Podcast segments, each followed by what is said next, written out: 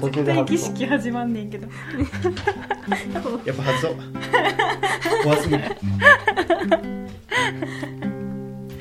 正体が明かされましたが、えっと今日はゆうちゃんさんって言っちゃいそういいやんえっと岐阜県の白川町あうん、えこれい言ってあ全然いいよあーうん岐阜県の白川町でえっとゆうちゃんと一緒に撮ります、撮ってます焼き芋現地に来 てそう焼き芋を食ったゆうちゃんです美味しかったですはいありがとうございますごちそうさまでしためっちゃテンション上がりましたこんなこんなに喜んでもらえるうんめちゃくちゃ美味しくて、とうんなんかまだ熱々の時食べてたよねあう感ん熱いっていう結構かじ なんか熱々もうここ割ったらすごい湯気が出てきて、でもなんかこう割ったらなんか半透明になっあーててそもううだよねすごいとろとろというか焼きたての時すごい綺麗だよねめっちゃ美味冷めても美味ししいけかどった今も食べながらでその菊島さんと話してたんですけど、この岐岐阜県のうんここの風景見ながら食べれたらいいのにねって言ってて、言ってたからこれ焼いとけってこと かな今朝焼いてきましたえっとどうゆうちゃんさんも知らないう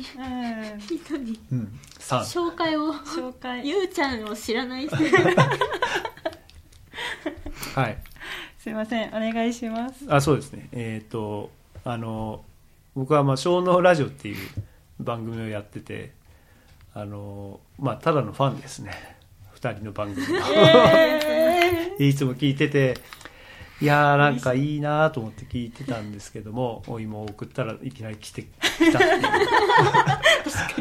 うすげえびっくりな展開なんですけど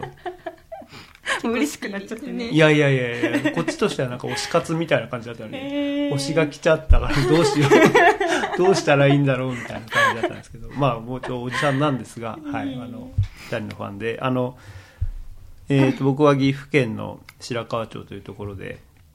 有機農業をやってて、えー、ともう8年前かなにこっちに移住してあれもともと違うんですかもともとね僕生まれは秋田県で秋田なんですよ秋田また寒そうなそうそうそう、ここよりもっと寒い。で、えー就職で横浜にいて、ー13年ぐらいいて、で、8年前にこっちの方にちょっと移住してきて、で、有機農業を始めて。いえじゃあもともと有機農業してたとかじゃなくてですかや、あの、前の仕事は、あの、種苗会社って言って野菜の種のねあ、ーメーカーだったのね。果樹だとあんまりないけど、あの、さっきみたいなカブとか、キャベツとか人参とかああいうのの種を作ってるメーカーで働いててまあなんか農農業というかね土に近いところで生きてたいなみたいなのがずっとあってでまあ農学部進んでで就職もそういう野菜の種のメーカーってことだったんだけどもっともっともっと土に 戯れたいなっつうのへで、ーまあ有機農業っていうか、うんまあ、田舎な田舎に住みたかったなっていうのが一番なんだけどここがすごい気に入ってじゃあ大学から土の勉強をしててみたいな感じですか、うん、もうなんか高校の時から農学部に進もうっていうのは決めてて、おーうん、やっぱなんか,、うん、なんか生物の授業が好きで、うん、わかる一緒そうそう今はちょっと科学とか物理をサボってたツケが回ってきてるん だけど生物が好きでで農学部行こうと思っててえーなんか当時はねまだあんまり農学部って結構人気なかったんだよねあそうなんですか、うん今は割とさなんか人気ある感じだけど男女関わらず多いそうそうイメージ特になんか女性がすごくうんうん多い感じなんだけど、だったんですよでもう今に至ると、はい、 そんな感じですえなんで有機農業なんですか普普通の普通というかまあ有ね機じゃなくて観光農業じゃなくてまあ一番最初はどっちかというと農業したくてここに来たっていうよりは田舎で住みたかったっていうでまあここでやるんだったらうんまあここであんまりこう観光トマトの産地ではあるんだけども、あそうなんでうすか、ん、ここねカシュートマトって言って夏、まあ、大体7月から78910月ぐらいまで取る、えートマトの産地なんだけども、うんうちの前にあのハウスがあったでしょあれもねそうトマトのハウスなんだけど 猫が、気になるうんめっちゃグングンしてる倒さなければ何やってもいいよ、でもまあなんかあ見てる なんか狙ってるうん飛ぶなよ気にな る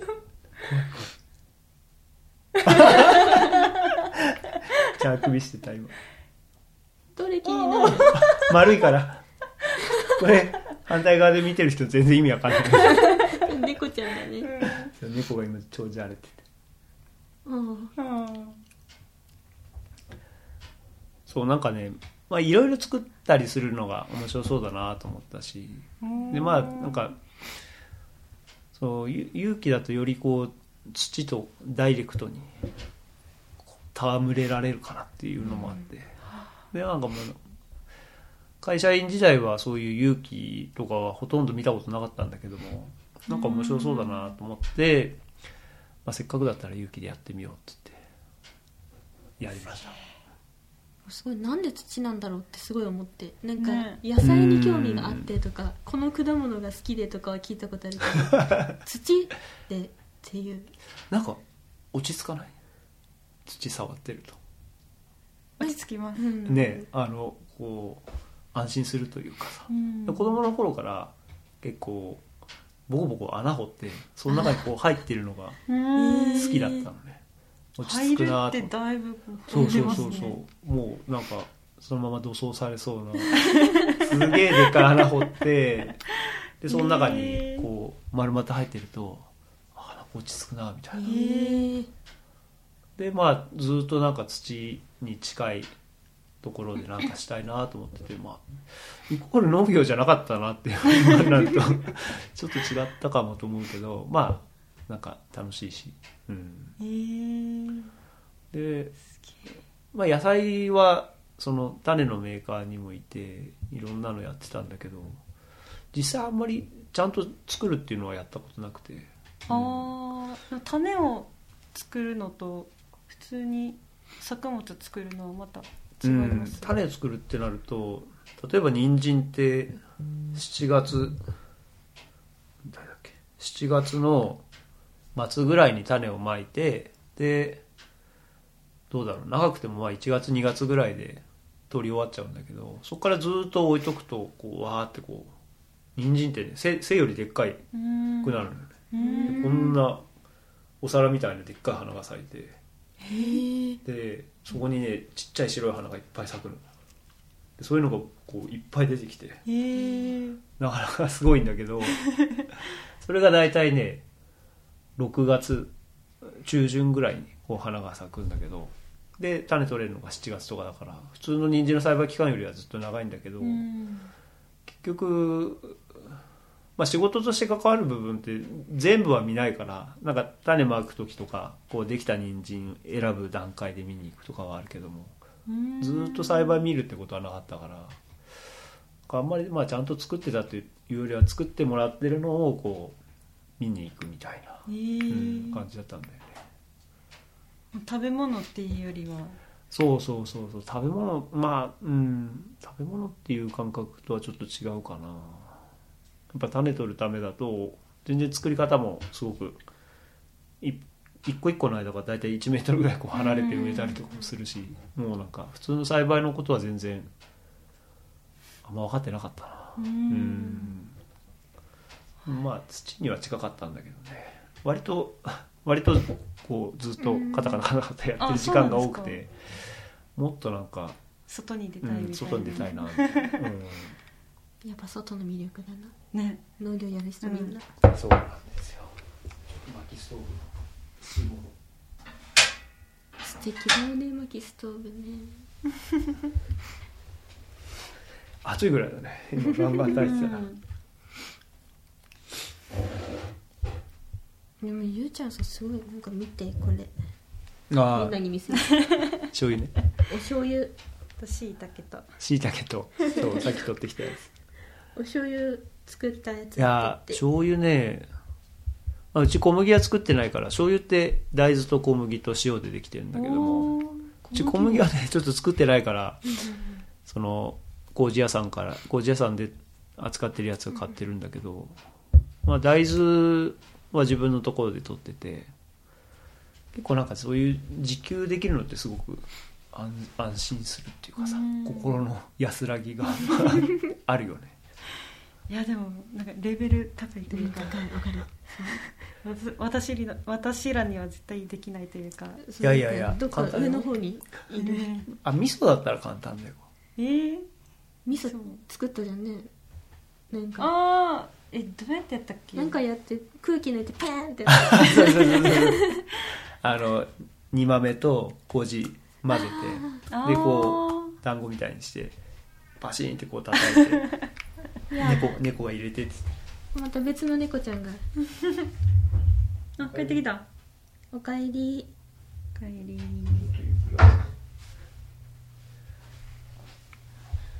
やっぱいるかお前説明かわいいごめんね なんかあるぞっつって味噌はでも結構簡単だしうん作れると思う今作るのは今の時期えー冬に今やんなきゃそうそうそうその前に大豆を作るのがあそうだそうまあ今はいいじゃんとりあえず大豆も買ったやつでうん自分で仕込むっていうのが楽 しいよえー冬に仕込むと雑菌が少ないからあそっあかんまり失敗しにくいっていうそれも企画でやってみたいね味噌お作りーやりたいうんやるか楽しい 決まりペンってペーンってちっちゃい嫌なことを叫びな がらなんかストレスが込められた味噌は 美味しくならない気がするダメだダメだ「ちくしょう」っつって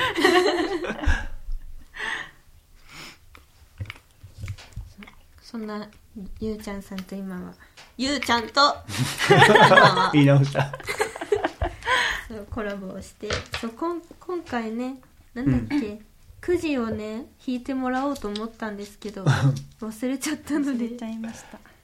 スマホでスマホのルーレットにえいくつかまとめたのでうんこれをね回していただきましょうー、ここ押すのスタートってとこ押したらおおここ止めるのも自分でやっかもピッあぱ止めればあ来たなんか勝手に止まるのかおなんかすっげえ微妙ななんだ農作業をしててヒヤッとしたこと農作業ってヒヤッとしたことヒヤッとしたことうわすげえ嬉しい出てる 俺あの番組に出てそるこできひんけどちょっとねそういうあ感こうこうやって ねああやってるやってる農作業をしててヒヤッとしたことヒヤッとしたことかじこれ一回出たっけあこれ違うか似たようなのは多分怖い本当にあった怖い話ああそれかとかでそうですよあとは危険な農作業みたいなやつで多うん分話したヒヤッとしたのはあのーあれ何だったかなお米のえっ、とハーベスターっていうハーベストお米をねこうバインダーでわーってこう買ってはざ干ししてでそれをこう脱脱穀うんする機械をかなり古い機械を使ってて、うんあのー昔のこうディーゼルのハンドルがこう離れるタイプのやつなんだけどこう回してエンジンかけるタイプのやつうん見たことないでしょないあのねあのかなり昔のだと今のだとこう、まあ、鍵回したりさボタン押したりするとこう全員あのセルが回っうんて、うんうんキュルキュルキュルキュルボーンってこうかかるじゃない、でそこがセルがないから手で回してかけるんだよねへえ結構もう早くやそるうんですかでその時にこう鉄のね結構立派なこういうハンドルをつけてこうやって回すんだけど最初こう中のこのピストンの動きと連動してるから重たいんだけど、だんだんこのピストンがカコカコカコってなってくるとこう早く回るようになってそれでパッて抜くのよそれをうんそうするとあとはこっちがあーって動くから、うん勝手に回り続けるんだけど、それをバッて抜いた時にものすごい速さで回っててこのすねにガーおーってぶつけてもうなんかもう声も出ない。うーんとかで僕その時研修生で研修先の人にあのそういう事故あるからうん気をつけてねって言われたのに思いっきりやってしまってでうもんあまりにも痛くてでもうずっとうずくまっててだけどもう天気がやばいからその研修先の人はちょっとやってるからそこで休んでてっつってうんもうずっとこう作業してるんだけどうんでもうこれ絶対折れてると思って奥さんに電話して「ちょっと迎えに来てほしい」って言ってで病院行ったらあのちょっとあんまり痛いから絶対折れてるから車椅子乗せてくれって言って車椅子乗って診察したらもうレントゲン取ったらうん全然折れてないってえーただの打撲ですとかって言われてもうあのそのままその日帰っていやでもあれはね本当にめちゃくちゃ痛かったヒヤッヒヤッとした先のうん痛みというか嫌じゃないよね事後だよねすごい音したし、ね、そのそのハンドルがめちゃくちゃ重たいのよね あやっぱ結構肉厚な鉄でできてるからそれをこうこうまっすぐ抜かなきゃならないんだけど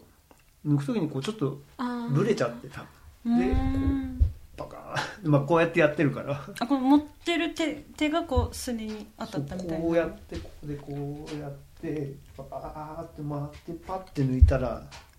カツーンって当たって、とあれは痛かっ たヒヤッとしたっていうか本当に マジでただ痛かっただけだねえー、その先だったねねうん嫌いじやゃない嫌じゃえな本い当手がしちゃってます もんねやってたねいやでもねもうその機会は多分今その研修先ももうないんじゃないかなまあもうどんどん今なくなってってると思うんだけど、いやあれは怖かったもうなんか二度とああのタイプは嫌だな古いタイプはちょっと怖いですね、うんそうそうそうそう怖かったあれそれは痛い想像するだけで痛いねすねってのがダメだねもうねすね当たることあんまないよなうんない自転車乗ってる時くらいじゃないでもあー草刈りでたまに飛んでこないバチって当たることないえー、私当たんないですねあそっかチップ基本あの金属の刃金の方が多いですねここね紐ばっかなんだよねああああ石が多くてあさそっかチップすぐあの飛んでっちゃうからんみんなあの紐でナイロンコードで買うしかなくてあちょっとさもうフル装備じゃないとダメなんだけどそうですよねそれでもねたまに結構すごい石がごっついの飛んできて喉とかえこここですよねってなる唯一この空いてるところを狙ってこんな隙間どうやって入ってくるんだよねバチバチバチバチなるよねあナイロン痛いですねそうナイロンだともうもちろんここっちもだしもうなるべく首周りもだしここも腕カバーもつけないとうんもう汁ですごいであとエプロンつけてでしかも夏場ですもんね暑い熱中症になっちゃあうれがねうんとチップだったらもうちょっと楽なのになと思うけどうーん石が多すぎるんですよこの地域は石だーって言ってきたもんねこっち来るとあうんうははん そうでしょもう石垣がねめちゃくちゃこっからも見えるけどさうんすごい立派なんだけど でっかい石がめっちゃ多かった、多分配信見てくれてた人はわかるだろうけどうんずーっとなんか彫刻と転がってる石と石垣等でうん、石屋さんもあったね石屋あさあん石屋さんもあるようんここらう辺、ん何軒か見たねで白石館みたいなのああ石がねうんうんあのさっきさ畑に行っても結構これぐらいのいっぱいうんゴロゴロしてたよあの、うん不織布をされてたりするのも、うんあああいうのがしょっちゅうあるんだよねもうトラクターがだから歯がすぐうんああそっチェーンチェーンチェーンっつってなんか火花よくでううん2年ぐらいしか持たないんじゃないかな歯がそうそんなです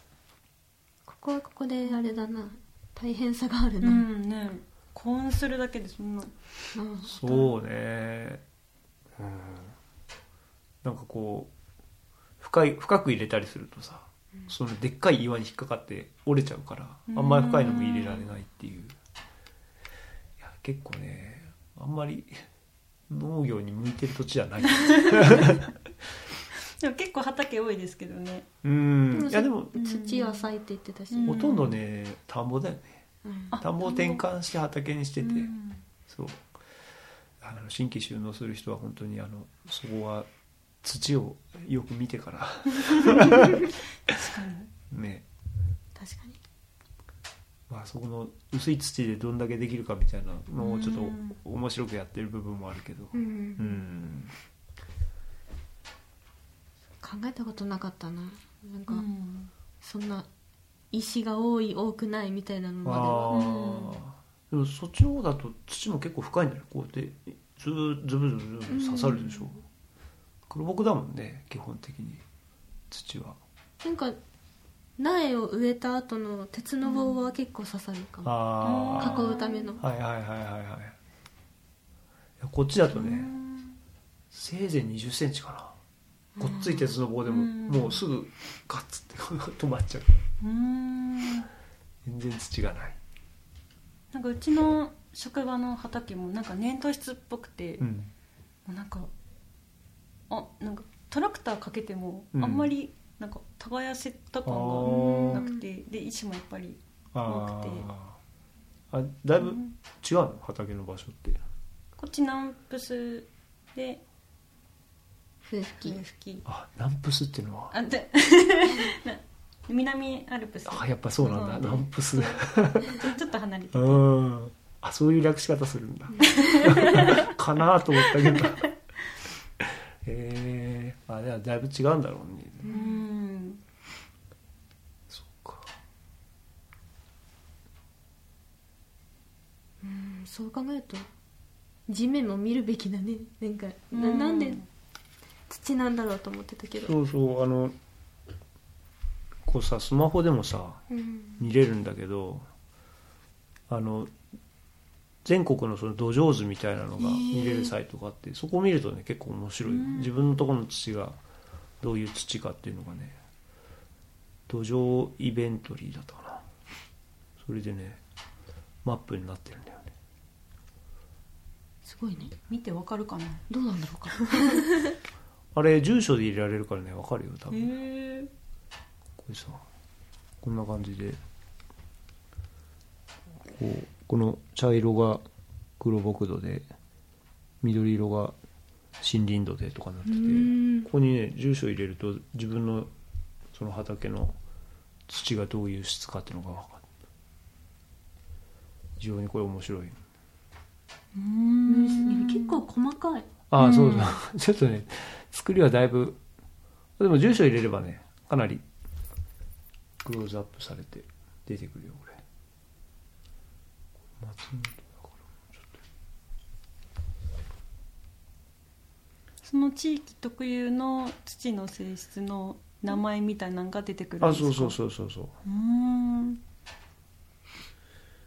前出てきてわからない ななんかあこういう土なんやってなってそこからどうしていいかわわかかるわかるらんよねうんいや分かるといろいろ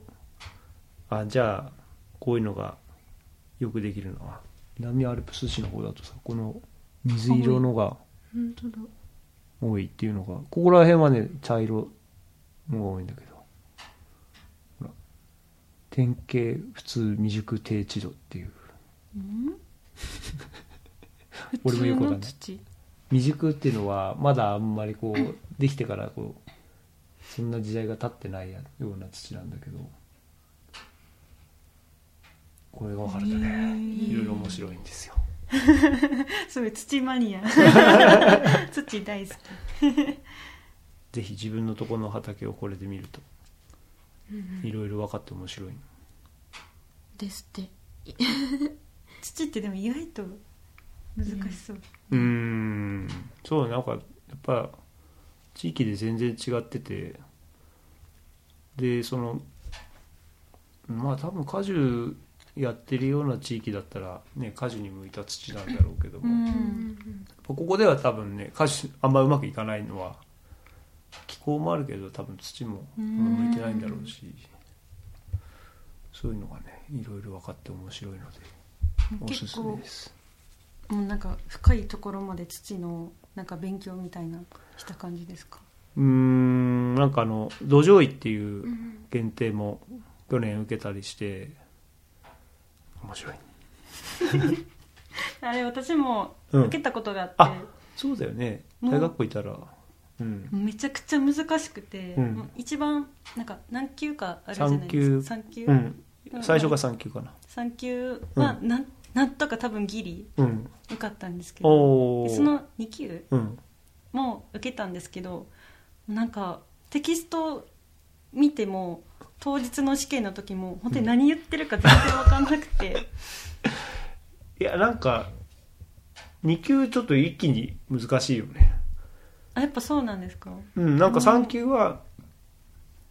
なんていうのかなこうあらゆる人に向けておすすめできるけど、うん2級はなんかちょっと結